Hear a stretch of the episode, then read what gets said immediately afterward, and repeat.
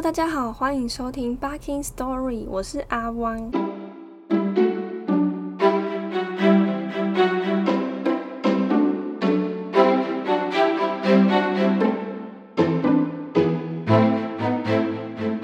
上一拜呢，有简单的介绍了蚂蚁的阶级，还有在蚁窝内它们的各个角色，比如说工蚁呀、兵蚁是什么。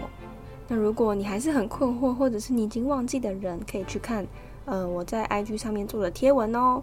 那那篇的贴文标题是“粗浅的认识一下蚂蚁”，啊，因为我自己觉得做的还不错，所以很想要推广一下啦。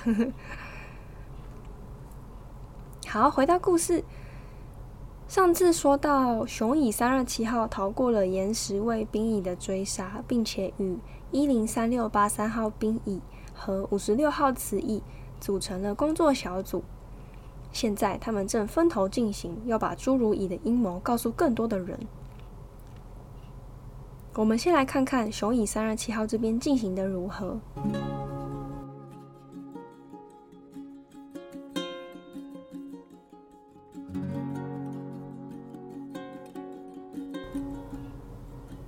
三二七号负责的区域是育婴室的保姆们。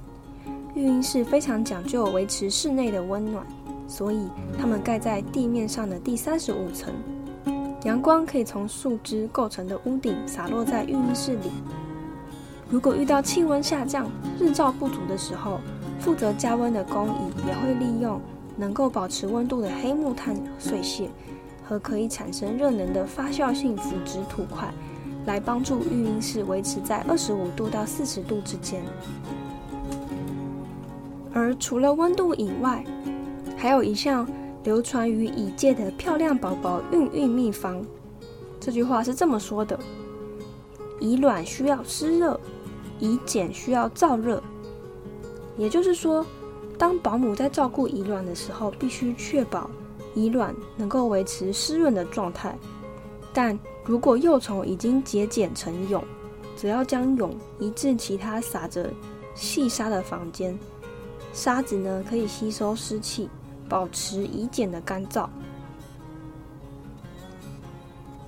所有的保姆都专心而安静的保持着蚁卵的干净，因为蚁卵太过娇弱，娇弱到连保姆在交谈的时候所释放的费洛蒙都必须维持在最最最最为亮。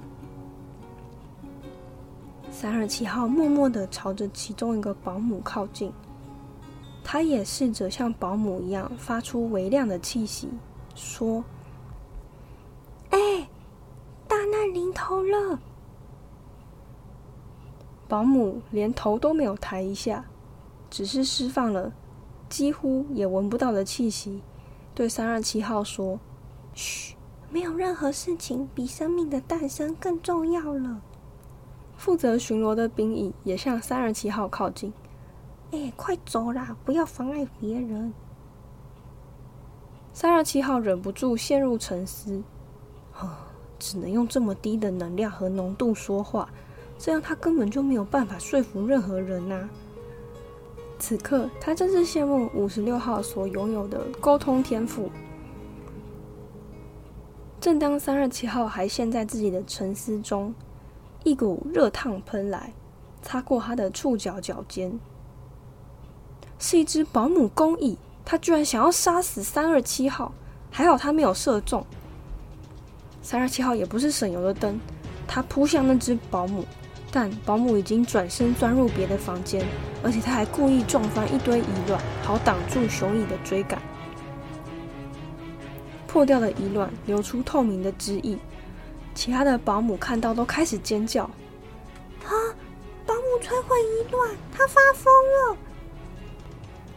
保姆们四处奔逃，但始终都保护着蚁卵。三二七号发现自己追不上那只保姆了，很快他决定转身背对，瞄准这只蚂蚁，然后向它喷出蚁酸。那只保姆遭到炮轰而倒下。三二七号走了过去，低下头闻了闻这只被烧焦的蚂蚁，没错，又有岩石的味道。现在我们回过头来看看五十六号雌蚁的进度如何。其实，在今天以前，他从来没有离自己住的地方上下超过十层以外的距离。今天是他第一次来到地下第二十层，他超级兴奋的。小时候，他都待在公主专属的哺乳室里，对他来说，整个世界不过就只有十几条地道的大小。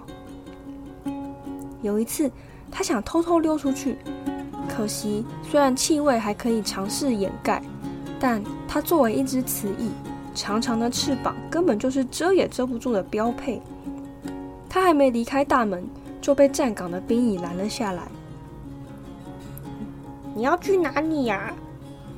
呃，我我想去外面走一走。警卫告诉五十六号，外面的世界有多可怕。有可怕的怪兽，还有专门吃在交配之前跑出去乱晃的小公主的怪兽。这次的探索当然以失败告终。此刻，站在地下第二十层，他才恍然大悟了起来。哦，根本就不需要出城呐！以目前的他来说，城邦里面其实就已经有很多惊喜等待他来发掘了。有生以来。他第一次看到蘑菇田，贝洛冈里居然有蘑菇田。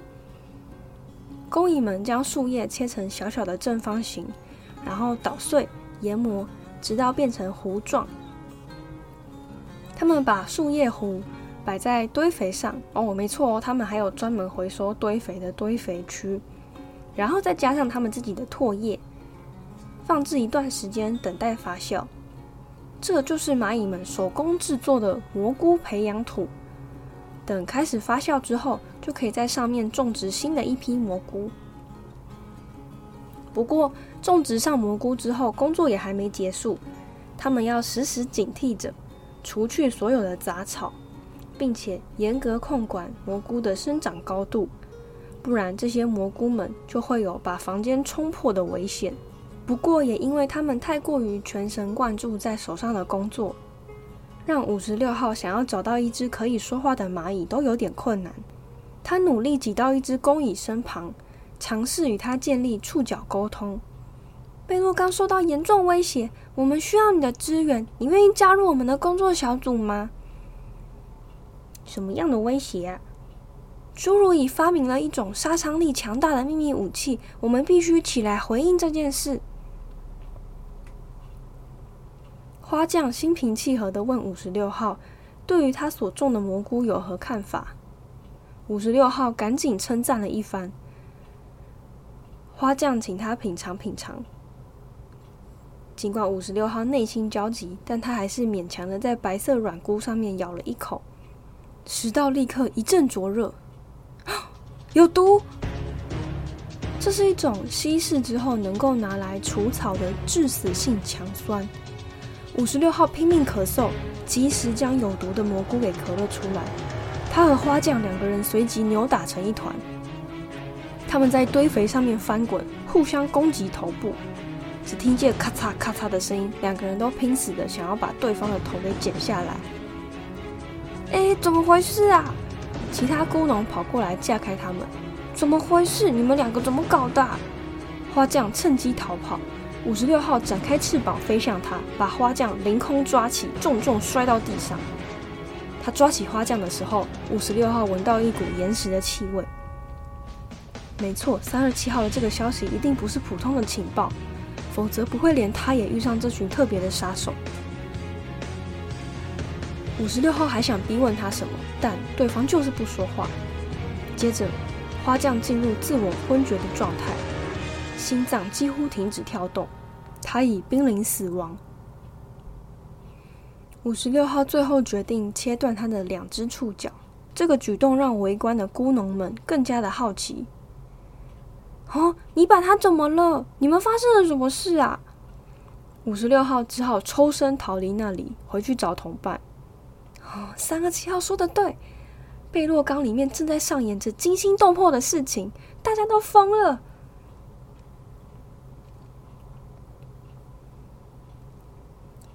地下第四十五层，我们的矮壮小伙伴一零三六八三号钻进战士格斗的房间。兵蚁们都会在这里为春季战争而练习格斗的技巧，而且不只是近身搏斗的兵役们会在这里练习，拥有充沛乙酸的炮兵也会在这里练习瞄准和射击。一位身经百战的老兵在一旁教导着刚长大的新兵们，他告诉他们，早在短兵相接之时，胜负早已决定。不论你的武器是有力的大鳄，还是炙热的乙酸，作战中唯一需要记得的铁则就是攻心为上。因为早在战斗之前，你们双方的角色就已经分配好了。当你在战斗前就已经先接受了自己的胜利，那你就成为了这场战争中的征服者。你根本不用瞄准什么，一定会百发百中。如果你身为战败者，你当然可以奋力抵抗，但你将怎么样都无法伤害到对手。所以你必须先接受自己的胜利，你才能够攻无不克、战无不胜。一零三六八三号经过两只正在厮杀的战士身旁，差点没给卷进战斗中。他用力推开他们，然后继续前进，终于来到了外籍佣兵聚集区。外籍佣兵是从其他乙种联邦来的外国蚂蚁，有些已经加入了荷蚁联邦，有些则是已经归顺了贝洛冈。黄蚁、红蚁、黑蚁，有毒针的原始蚂蚁，甚至是侏儒蚁都在这里。一零三六八三号靠近当中的侏儒蚁，问他们有没有在施加府城邦，也就是侏儒蚁的城邦。听过一种快如闪电、能一举歼灭二十八只以上蚂蚁的武器，但他们都说从来没有听过这么厉害的武器。有一只黄蚁凑了过来，宣称他曾经有这样一次惊险的遭遇。啊，什么什么？你快说，怎么回事啊？一零三六八三号追问。嗯，那时候。有一颗烂掉的落梨从树上砸了下来，黄蚁悠悠地说：“哈！”所有人顿时放射出放声大笑的气味。哎，黄蚁式的幽默。一零三六八三号回到格斗练习场，他也待在这里过，所以他认识这里的每一个人，也因此他讲起话来比前面两个人还要轻松了许多。因为兵蚁们都仔细而且专心的听他说话，并且相信他所说的。很快，侏儒以秘密武器调查小组就新增了三十位勇敢强壮的兵役伙伴。哦，我真希望三二七号能够目睹这一切。一零三六八三号在心里小小声的说：“为了确保安全，他们决定。”把第一次召集会议的地点定在城市的最底层，地下第五十层最里面的一个房间，因为从来没有人去过那里，也不会有人经过那里，他们可以安心的待在里面讨论对策。不过，和三二七号约定会合的时间就快到了，所以一零三六八三号得先回到五十六号的房间，去跟他们报告目前的进度。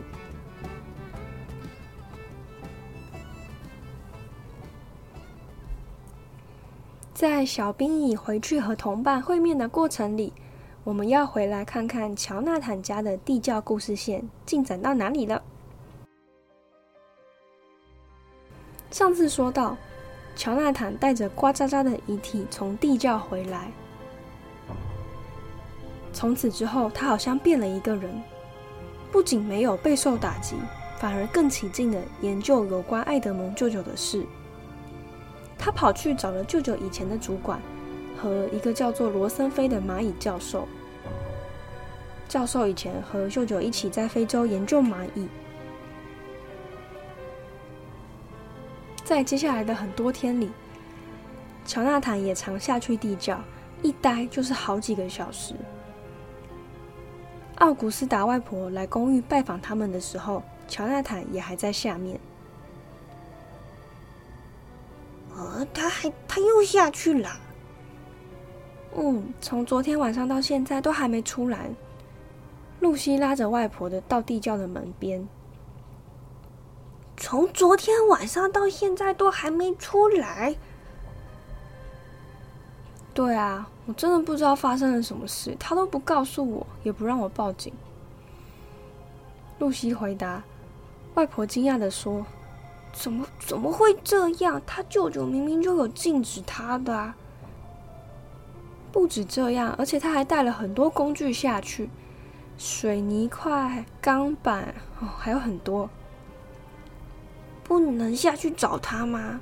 外婆担心的问。没办法，他从里面把门给反锁了。其实乔纳坦除了买了很多工具带到地窖之外，他还买了好几本关于蚂蚁的书，而失去狗狗的尼古拉则一直在看电视。这一天，乔纳坦已经从地窖回来了好几个小时，尼古拉都还在看。现在他在看一档叫做《环宇采风录》的节目。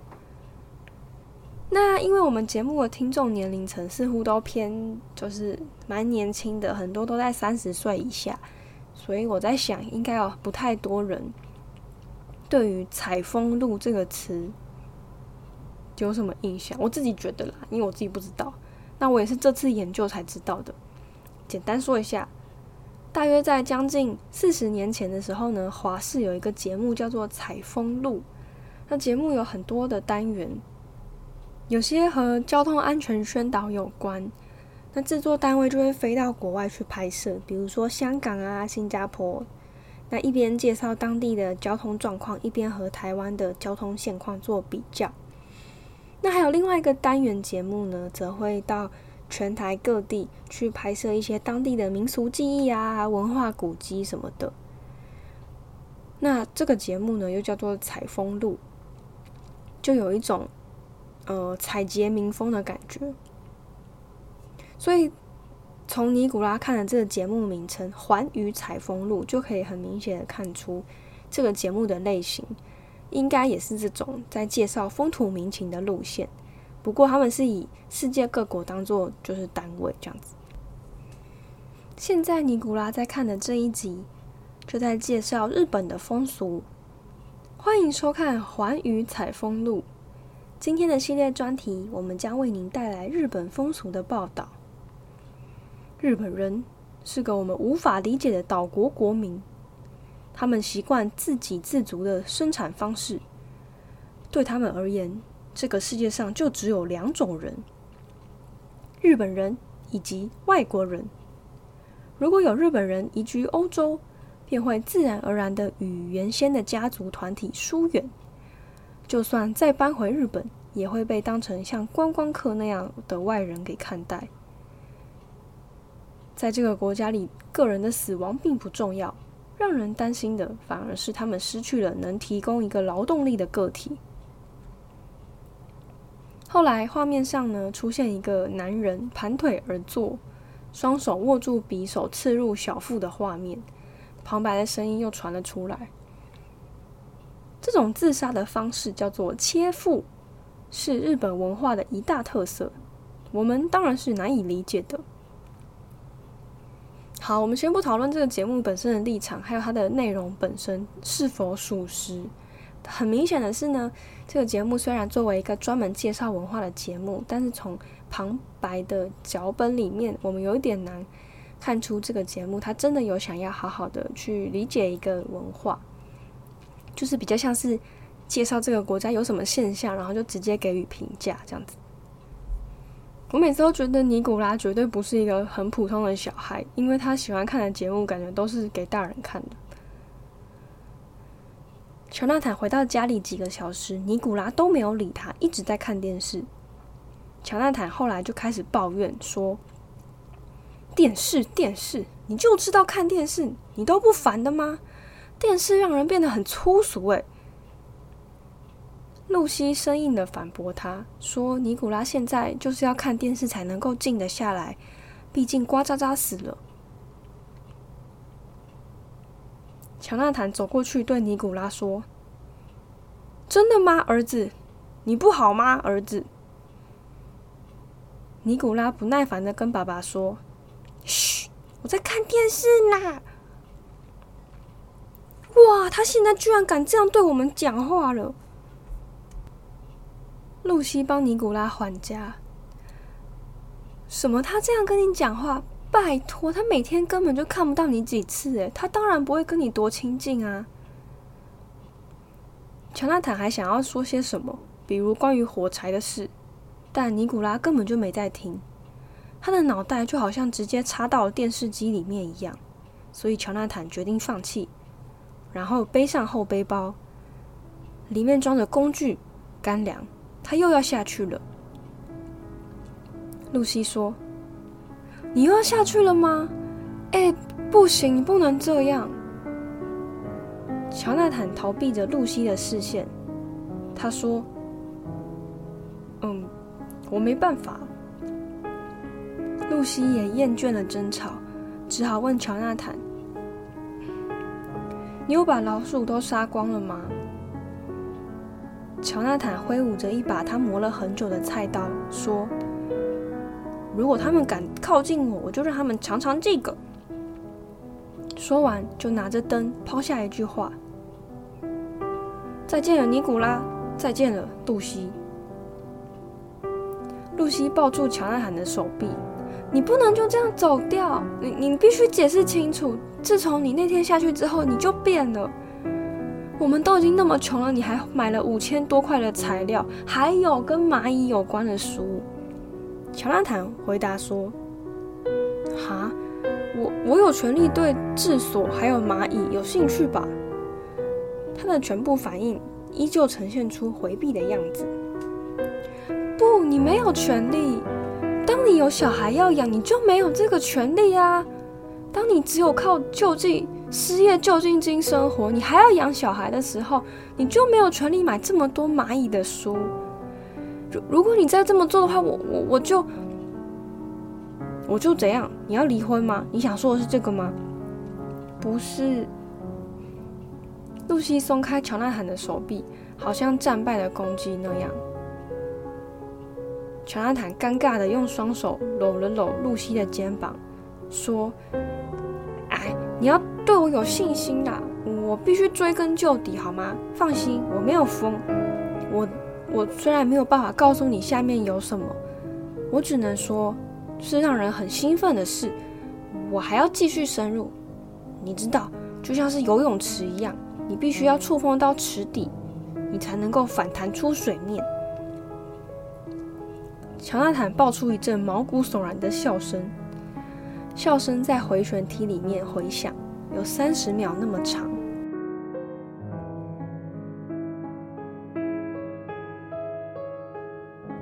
两天过去了，乔纳坦都没有回来。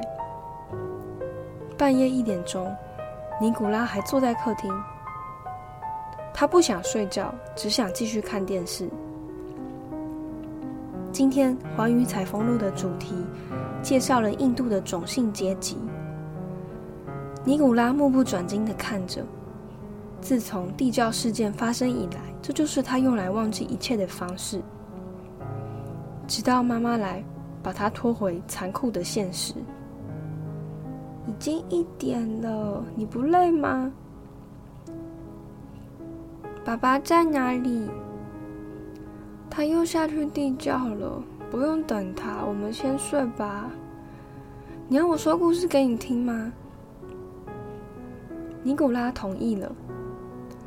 露西陪着他进房间。然后讲了一则古老的希伯来童话，我们就简单的说这个故事。这个故事有关于一个采石工人，他每天采石的时候都觉得在太阳下面挖土实在是太累了，于是他就说：“啊，要是能变成太阳就好了，可以拥有无限的权利，把光芒散布世界。”这时候奇迹发生了，采石工人真的变成了一个太阳。他就很快乐的发射阳光到世界各地，觉得自己是世界上最有影响力的人。但这个时候来了一朵云，就遮住了他的光芒。他惊讶的说：“啊，当太阳有什么用？如果只是一片云就可以挡住我的光芒，那表示云比太阳还要伟大。我希望自己可以变成云。”瞬间，它就变成了一朵云，可以飘舞于世界之上，并且降下甘霖。那后面大家应该就知道故事是什么了。之后呢，他就陆陆续续变成了风高山，然后最后他又变回了采石工人。因为即使变成了山，都还是会有人深入它的内部去挖掘它、敲打它，那就是采石工人。说完故事，尼古拉笑了起来，说他喜欢这个故事。露西问：“真的吗？你确定电视没有播过比这个更好的故事吗？”“没有，真的没有。”尼古拉说。露西难得的露出了开心的笑容。妈妈，你认为爸爸也在挖掘吗？我不知道。嗯，他大概觉得自己失业，待在家里很丢脸吧。爸爸想要变成太阳，嗯，也许是一个在地底下的太阳。真的吗？爸爸一定自认为是蚂蚁王。好，别担心，你爸过一阵子就会好了，好吗？他们互道晚安。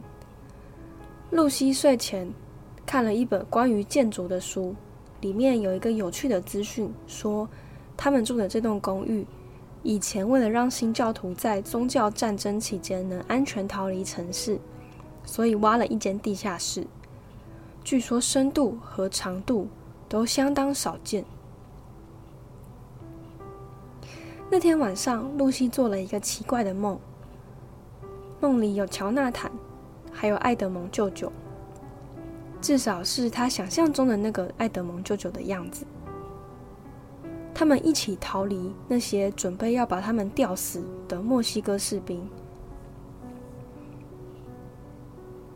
而为了逃离现场。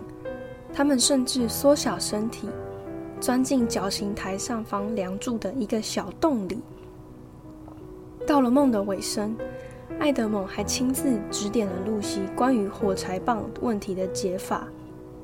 艾德蒙说：“人们常常用平淡无奇的方式看待世界，就像你用相机拍的照片，它虽然完全是实际的景象，但却不是唯一的事实，对吧？”还有很多其他当下正在发生的事，你没有拍出来，所以我们必须改变自己看待事物的思考方式。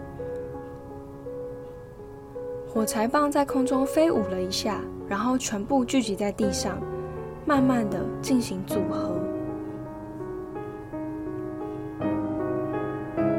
第二天一大早，露西醒了过来，她觉得自己好像有一点发烧。但她也没有多管，她出门买了一支焊枪，然后用焊枪成功的破坏了门锁。尼古拉哀求：“呵，妈妈，你要去哪里？妈妈，不要走，这样子就只剩下我一个人了耶！”但是露西并没有理会尼古拉的哀求，她毅然决然决定要动身前往地窖。直到找到乔纳坦为止。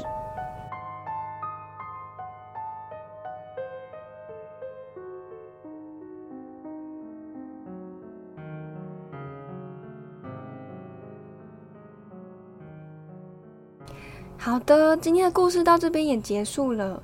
那这次会这样跳着两条故事线来讲，是因为之后的阶段里面会有几集的时间，乔纳坦一家的戏份比较少。而蚂蚁故事线的内容比较多，所以我们今天把乔纳坦的故事讲到一个段落之后，就会让他们家休息个几集，然后我们先专心讲蚂蚁的故事。